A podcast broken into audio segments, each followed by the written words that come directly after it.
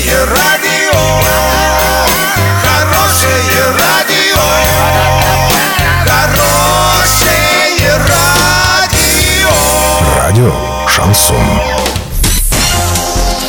С новостями к этому часу Александра Белова. Здравствуйте. Спонсор выпуска магазин «Строительный бум». Низкие цены всегда. Картина дня за 30 секунд. А в аэропорту Оренбурга из-за тумана не смогли приземлиться два самолета.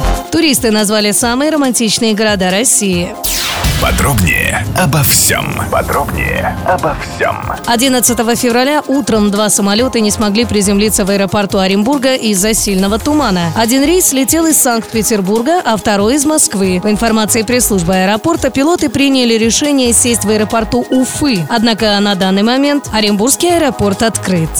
Туристы назвали самые романтичные города России. По данным соцопроса, который провели туристические компании, больше всего для влюбленных подходит Санкт-Петербург. За него проголосовали 60% опрошенных. Также в рейтинге самых романтичных российских городов оказались Владивосток и Сочи, которые набрали по 9% голосов. За Казань проголосовали 7% туристов, а за Москву и Екатеринбург по 5%. Доллар на сегодня 65,65, евро 74,32. Сообщайте нам важные новости по телефону Ворске 30 30 56. Подробности, фото и видео отчеты на сайте урал56.ру для лиц старше 16 лет. Напомню, спонсор выпуска магазин «Строительный бум» Александра Белова, радио «Шансон Ворске».